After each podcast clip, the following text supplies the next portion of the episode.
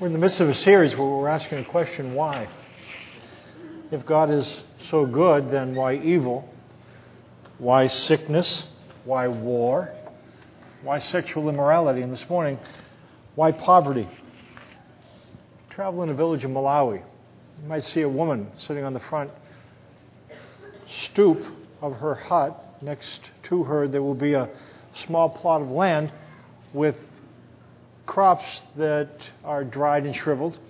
If you look around the village where she is, uh, you'll see a, a number of homes. The thing you won't see, if you look around, you won't see many people between the ages of like 20 and 45. And that might seem odd. You'll wonder where they are. And if you inquire, you'd learn that on this particular day in the city, um, that the AIDS epidemic, which is sweeping through these villages in sub Saharan Africa, have claimed the lives, and the five able bodied men and women between the ages of 20 and 45 have gone to that funeral. You direct your attention back to the woman sitting on the stoop in front of the hut, the thing that will occur to you as well. Gosh, this woman has a lot of kids, and she looks old. 15 kids around her, one woman in this village in Malawi if you inquired, she'd tell you that her children died of AIDS, and now, after a life of toil, she has the responsibility to care for these orphans, and there are 15 of them. He asked what she did yesterday. She'd talk about a walk that she had to take a four year old who came down with an infection and a fever, had to go to get some medicine. So she would tell you that she had to take her, put her on her back, and walk the 6.2 miles get there and find there's no medicine available, and then she had to come back. She was told the following day. She did so and was able to receive the medicine that she needed. If we took a trip then out of the village, we'd leave a number of different things like this. We'd hear the same kinds of stories. Go to the, the largest hospital in Malawi and um, the second largest city, Queen Anne's Hospital. There's some good news here. There's an Indian country, an Indian business called CIPLA, which is providing and has instituted a program of providing low cost anti AIDS medications to developing countries. Uh, the country, the government of Malawi is too impoverished to be able to afford a dollar a day for those who need the medicine. So the only ones that are going to be able to be treated are those with a dollar a day. And there are about 900,000 infected by AIDS in, in the country of Malawi, and there are 400 in this wing that are being treated. About 400 people a day come in, get the medicine. It works really well because there's not a lot of medicine used so that these medications they have the impact they're designed to have. Um, right across the hall, there's a doctor that administers this side of the hall in Queen Anne's Hospital. Right across the hall, there is another room with 150 beds. And that is a place where the individuals don't have enough money for the dollar a day to get the AIDS medication. And there are 150 beds, there are 450 people, and in a bed, they'll, one will be head to toe, the other toe to head, and then there's another one. There'll be moans filling this room, and um, that is part of the life of uh, what it's like to live in sub Saharan Africa. Over 7 million people around the world die each year because they're too poor to stay alive. Every morning, our newspapers could report more than 20,000 people perished yesterday of extreme poverty. If you're like me, you know, talking about stuff like this is about as pleasurable as getting a root canal, going to a dentist. You know, it's like stuff. Gosh, it's um, and yet, if we sit at Jesus' feet, there's over 2,100 references to caring for the poor in the Bible. 2,100 references to taking care of the poor. I feel so good about uh, just the, the, small thing we're doing to try to help out in terms of Katrina relief. Uh, a writer has written, though, that in the poorest countries, every day is deadly as a hurricane.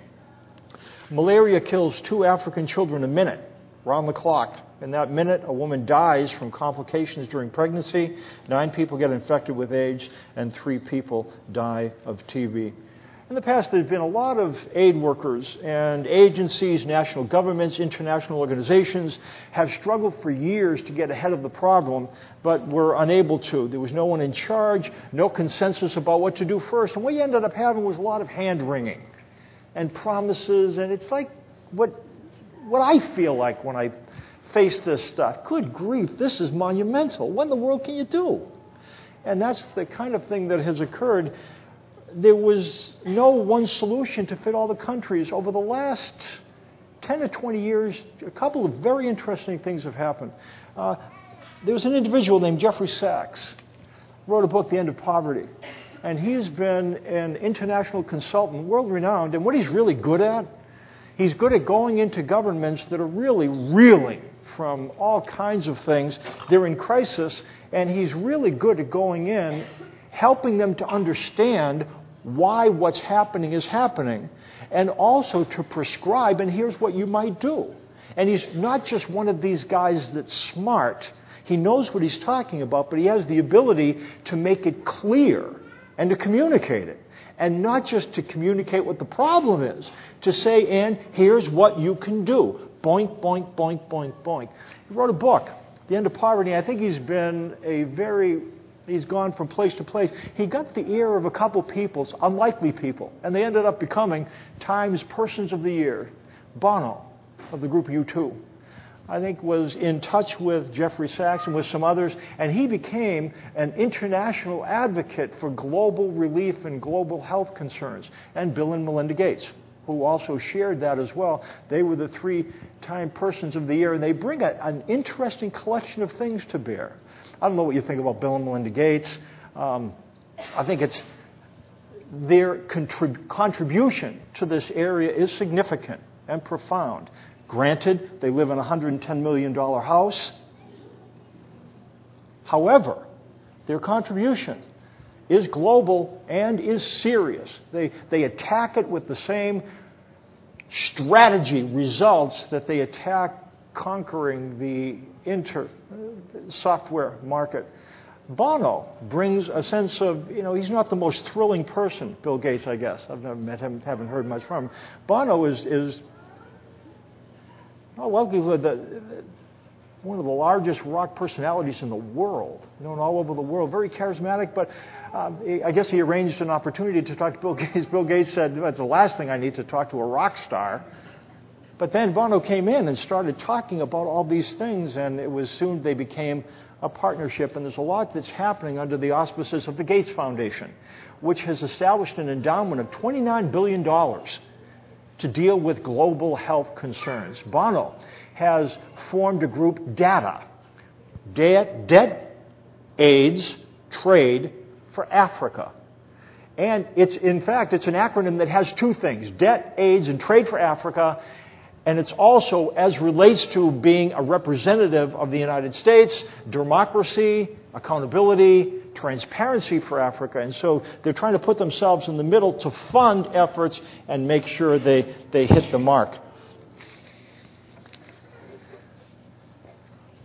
Jeffrey Sachs, in his book, uh, has said, relative to if you're going to try to break it down, if we have, if we have this, let's break the place down. Let's break it down into a couple different chunks. Actually, this might work kind of good.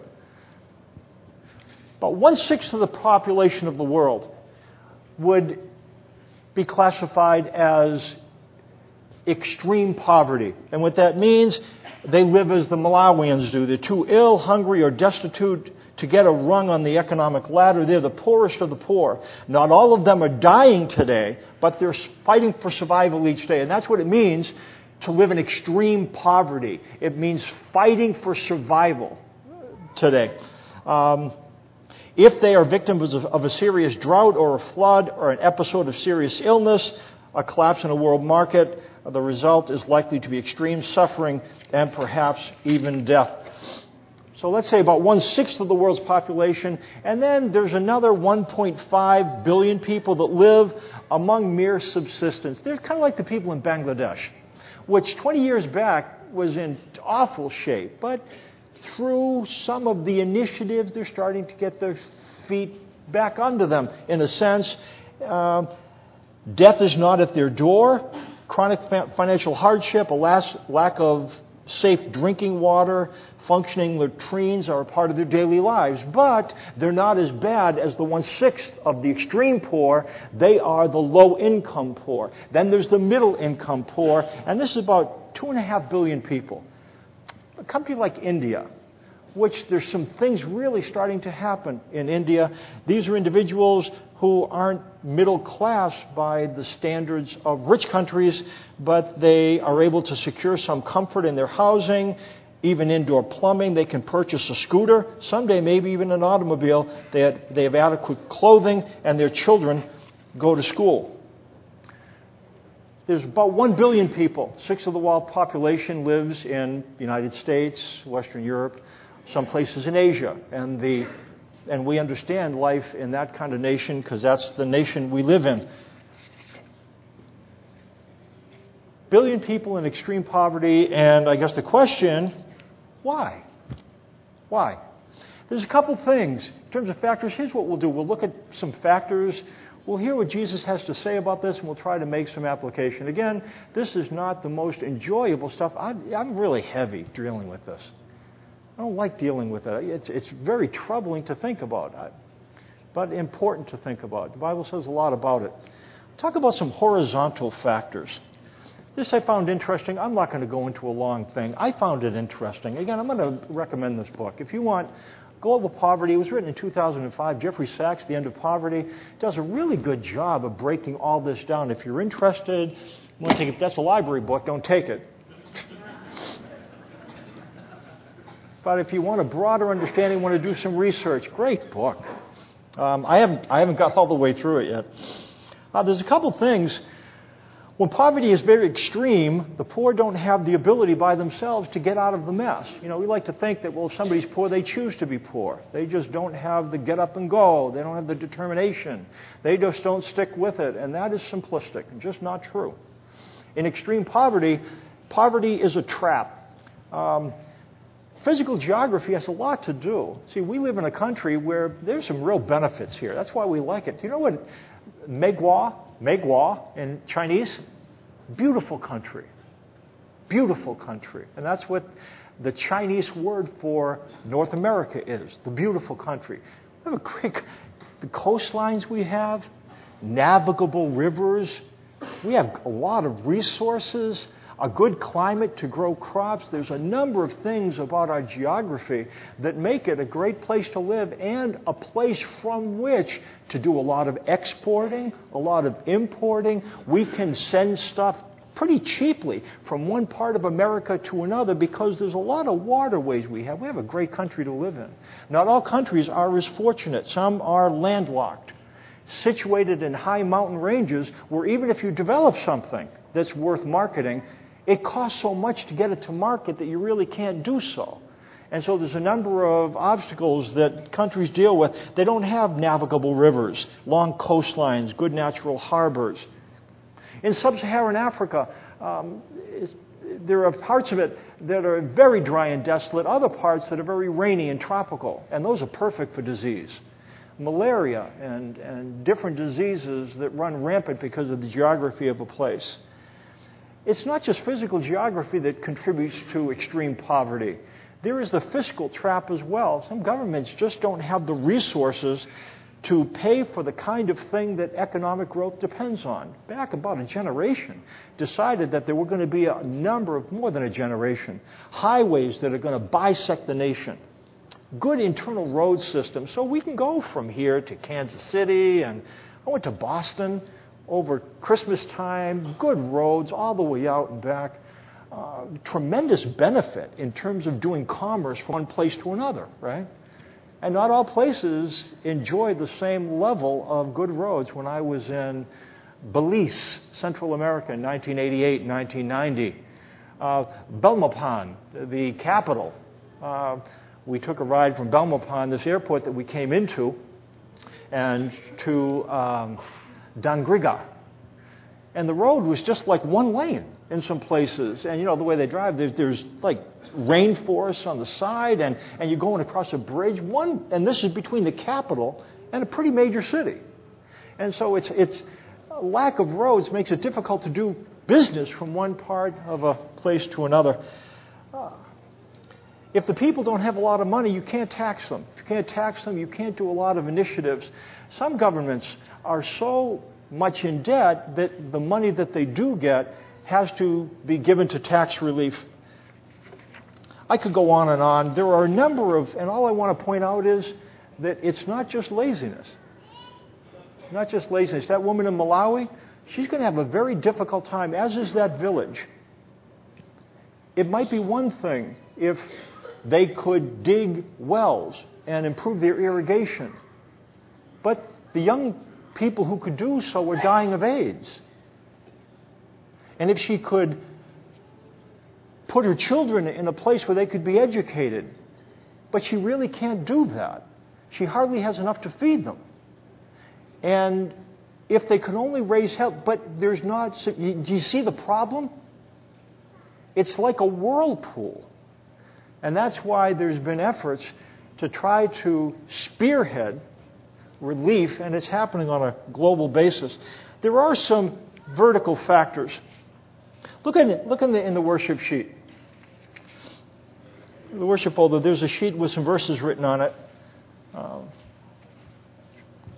the prophet, Old Testament prophets, Amos, had this to say Hear this, you who trample the needy and do away with the poor of the land, saying, When will the new moon be over that we may sell grain, and the Sabbath be ended that we may market wheat, skimping the measure, boosting the price, cheating with dishonest scales, buying the poor with silver, and the needy for a pair of sandals? When Israel was traveling around in the wilderness, pretty much people were by and large kind, kind of the same. You know, there were some people that had more stuff, like Abraham, but nobody had a bunch of stuff. When they went to a monarchy where there were kings, what ended up happening is that there were the kings and those in power, they were the townspeople, and they ended up using money as currency. They didn't barter anymore, so it wasn't, I'll give you the crops and you give me that, and we all give each other something. They started to use money. And when they started to use money, what ended up happening is the farmers had to borrow money from the townspeople. That makes sense, right?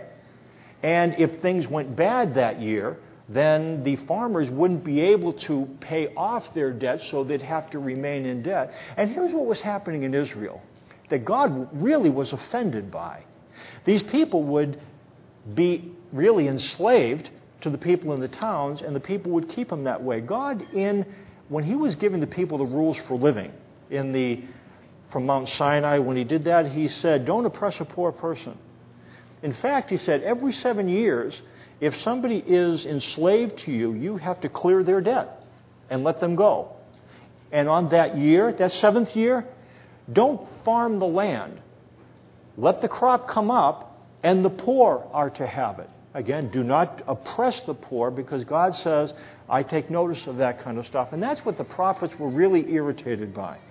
Those who were in a position to make money were doing so but they were disregarding the needs of the poor. And they felt that they were in a privileged position, but what God communicated to them through the prophets is this is a big deal to me. And in fact, when the people went into captivity, one of the things that God pointed out look what you're doing to the poor. And that was one of the ways that they showed that they were not doing what He would have them to do. There are a number of different factors that contribute to poverty. There are some horizontal factors that we, physical and money wise, there are some vertical factors. What's the response of God? And we'll look at three different responses to the poor, to the rich, and to the church. The response of God to the poor. The single, in fact, if you come up with anything, the single most significant thing that Jesus said when dealing with the poor, we. It's striking that when Jesus came, he was born into a poor family. Now, God can place his son in any kind of family he chooses. Joseph and Mary didn't have a lot of money. And when they came to do the sacrifice, they had to do the least expensive one. Jesus, when he died, he died with a tunic.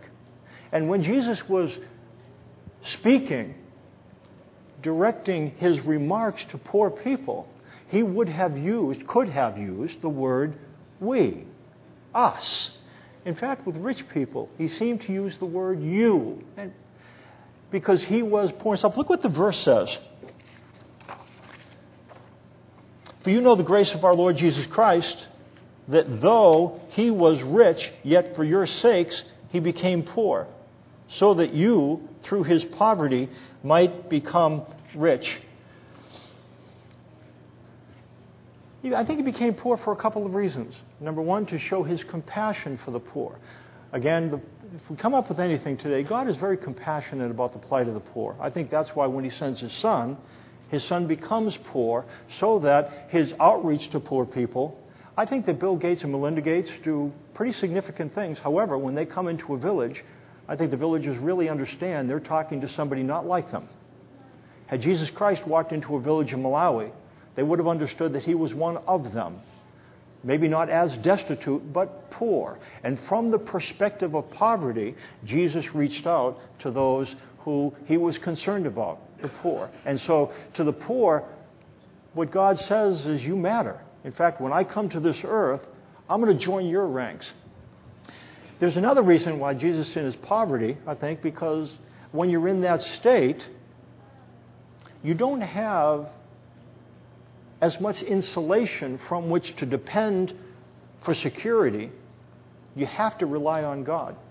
And I think that's another reason why then Jesus would put himself in a position where he'd have to really rely on the Father. Um, look what Jesus said, Luke 4 18, the Spirit of the Lord is on me because he has anointed me to preach good news to the poor. And the poor were a specific focus of Jesus' ministry. So that's what Jesus says to the poor, that he cares, he's concerned. How about to the rich? The response of God to the rich. And here's what I, I really don't know what to do with this. You know, when I get up here, I don't have a bunch of answers. Um, by all depends what are we rich compared to Bill Gates? Are we rich compared to five sixths of the world? Yeah, we are. And you know what? That kind of disturbs me. And in that sense, when Jesus talks to rich people, that are us. We don't, not all of us get to go to a real good restaurant today, but we get to go to a restaurant. If we became sick, we might not be able to get the best doctors in the country, but we can get good ones. We can get medicine. We have a bed. We have safe drinking water. We have sewage. We have all, all those things. We are the rich in this world. And does everything Jesus say? I don't know how to apply it all, but let's look what he said um, in Luke. He said, Blessed are you who are poor, for yours is the kingdom of God. Woe to you who are rich, you've already received your comfort. For those who were in, those, in that culture, there weren't many rich people in that culture. There were a few landowners, and then the bulk of the people were uh, poor farmers, agrarian, and what Jesus basically said to them, this is as good as it's going to get. This is as good as it's going to get. And to poor who put their faith in him, what he said, this is as bad as it's going to get.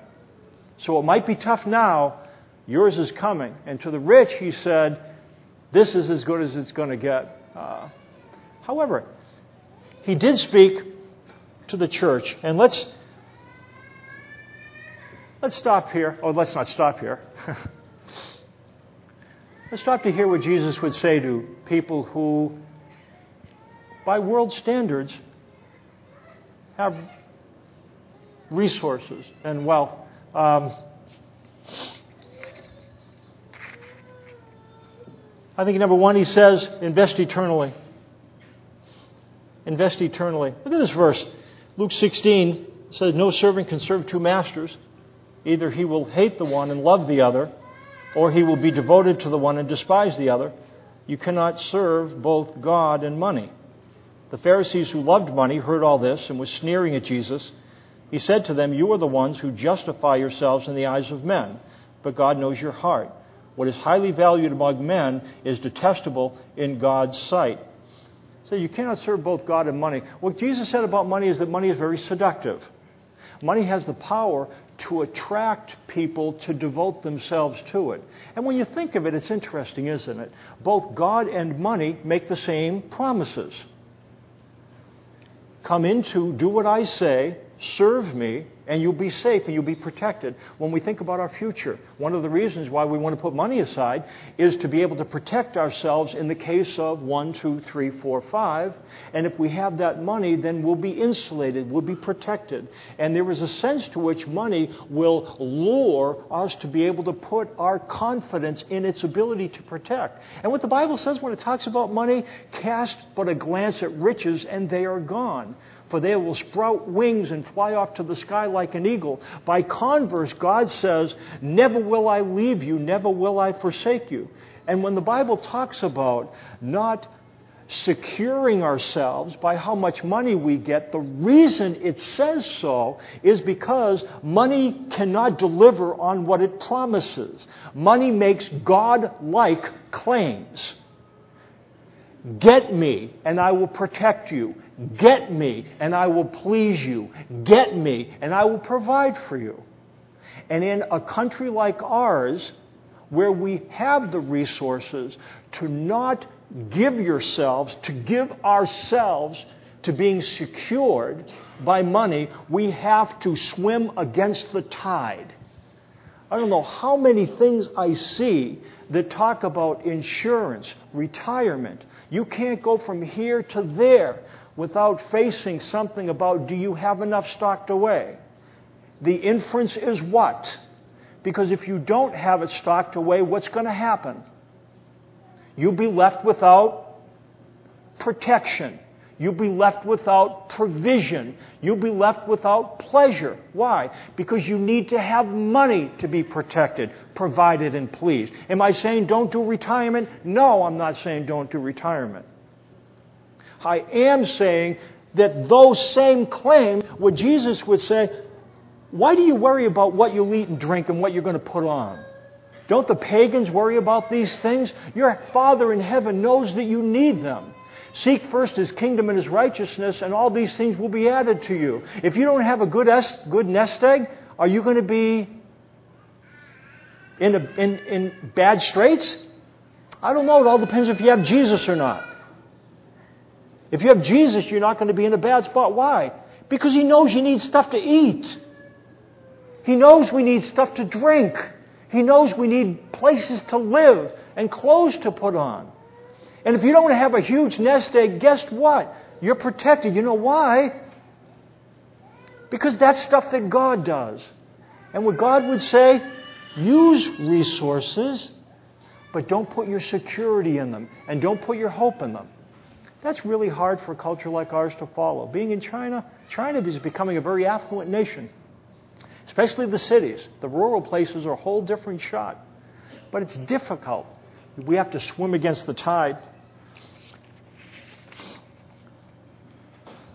It said in the, in the next verse,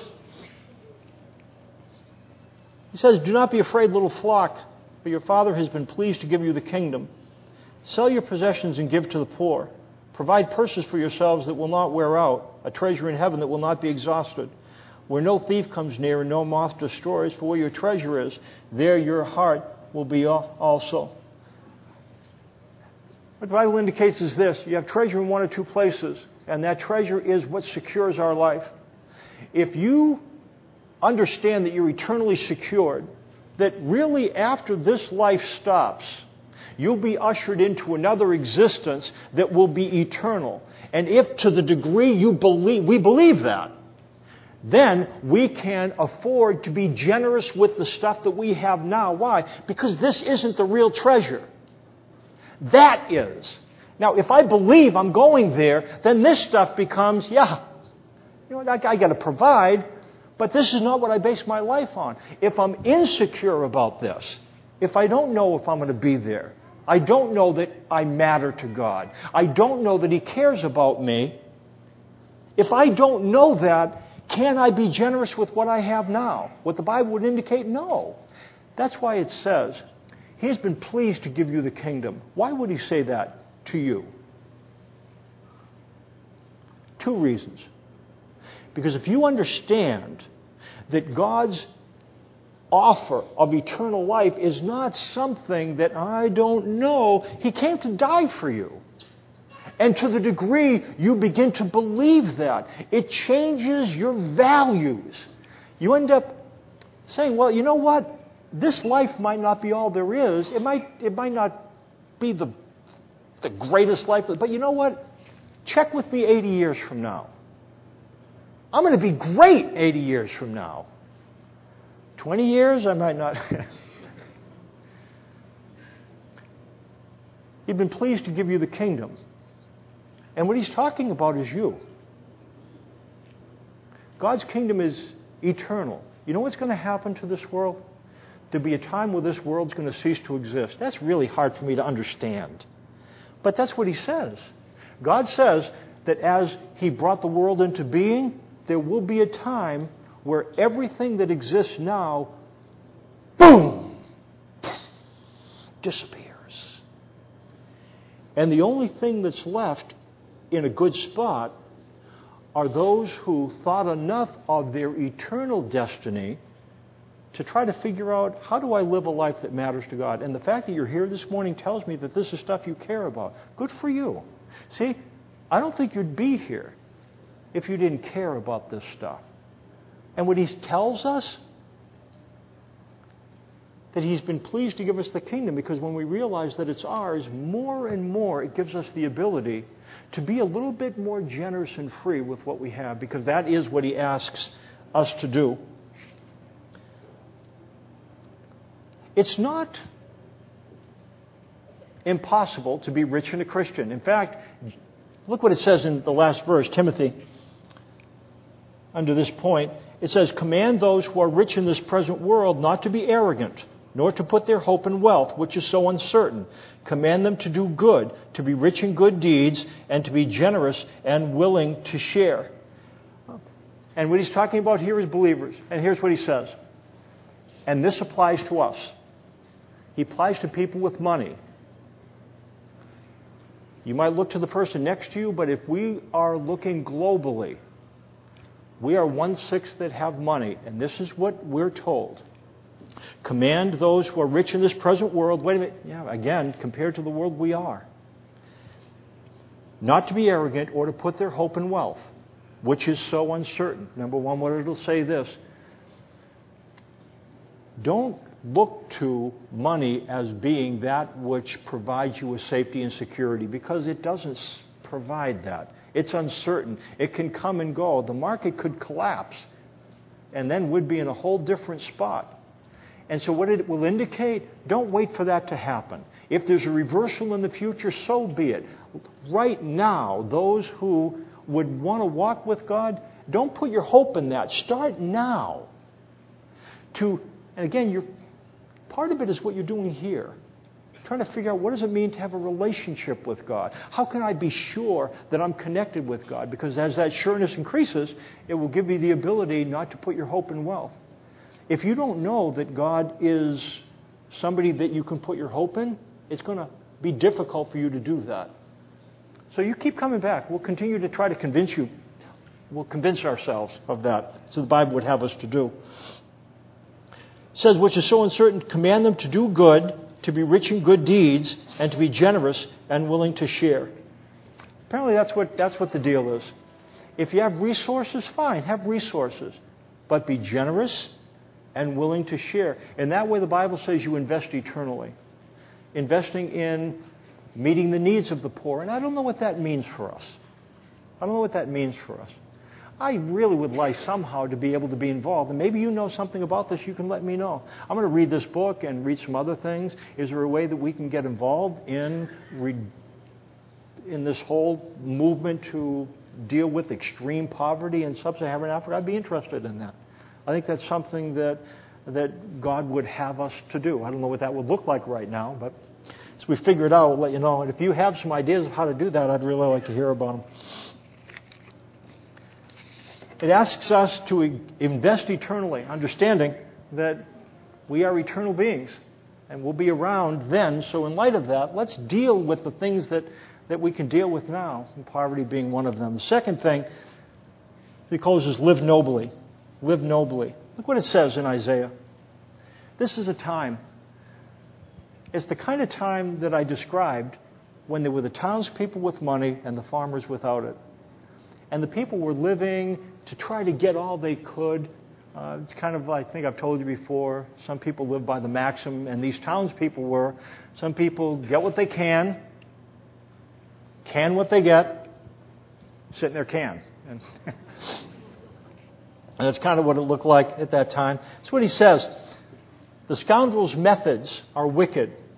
He makes up evil schemes to destroy the poor with lies, even when the plea of the needy is just. But the noble man makes noble plans, and by noble deeds he stands. Let me tell you what noble means willing, uncoerced, concern for the poor. For it to be noble, it's got to be willing. It's got to be unconstrained. It can't be somebody jumping up and down saying, You better or God's going to get you. That's not noble.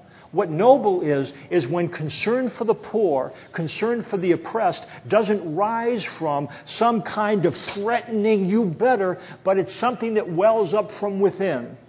It's a word that describes what happened once when God tells the Israelites, You build this tabernacle and I'll show up in it. And then they say, Anybody want to give to this? We're going to build a house that God's going to show up in. And they emptied their pockets. What that was called, they were being noble.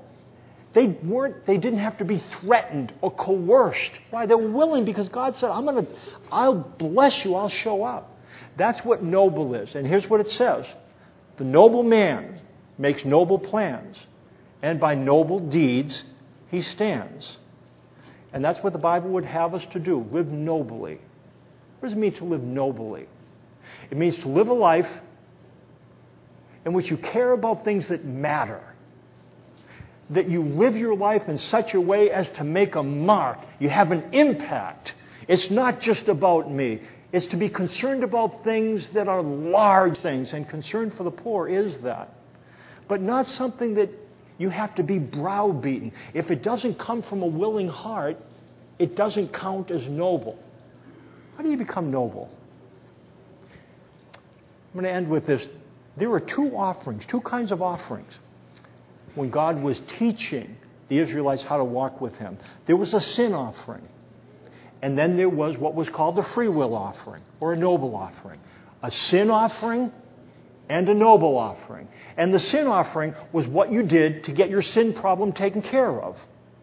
You know, sin gets in the way of us and God. So if you wanted to be sure of having eternal connection with God, then you'd need to do the sin offering, and an animal would need to die. Some kind of offering would need to be sacrificed so that your sins get atoned for by that animal. Then, what happened after you did the sin offering? When that was all done, finished, my sins are covered, then you would do a noble offering. And what a noble offering was, was, you know what? Now I know that my sins are covered, that I am connected with God. In light of being connected with God, gosh, what can I do? What can I give? I'm connected with the God of the universe and I kind of want to give something. And that's where the noble offering came in. It was uncoerced, unconstrained concern for somebody else. Why? Because God and I are connected. My sins are covered. I'm eternally connected with God. Who can I help? I want to live nobly. I don't want to live for me. I want to do stuff that matters, that counts. That's what a noble offering was. And you know what? Back here, for the sin offering, the sin offering had to be perfect. You couldn't just take any kind of offering, it needed to be a perfect offering. That's why, when it comes to covering our sins, Jesus Christ had to be perfect. Why? Because only a perfect offering can cover up sin. And He was perfect. And He died for you to cover your sins. And God offers the possibility that you could know that you're in right relationship if you'll place your faith in Jesus and what He did for you. Thank God, I pray that, that your death would cover my sin, that Jesus would be my sacrifice. And if you've made that step, just say, God, I want to be one of your children. If you placed your faith in Christ, what that means, your sin offering is done. What are you going to do now? Your sin offering is done. You're covered. You'll be in heaven. You know what they did back then? Now is the time for the noble offering. You know what the noble offering? It didn't need to be perfect. It could be whatever you had. It didn't need to be a perfect offering. It could be whatever you brought, but you brought it because you knew that you were in contact with God and now you wanted to give it away. That's what it means to live nobly. Are you eternally connected to God through Christ? What we'd like to do is, is to increase your confidence in that. Because if you do, you'll find an increasing capacity to live nobly. Uncoerced, unrestrained concern for somebody else, knowing that you are eternally secured. Therefore, you, there will be an increasing want to, to serve, invest in the lives of others. Let's stand for closing prayer.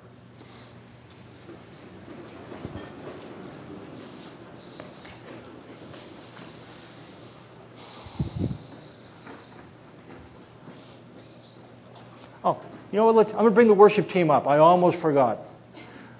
Worship team, come on up. We have a final song. I'm not going to pray yet. I don't know what to do.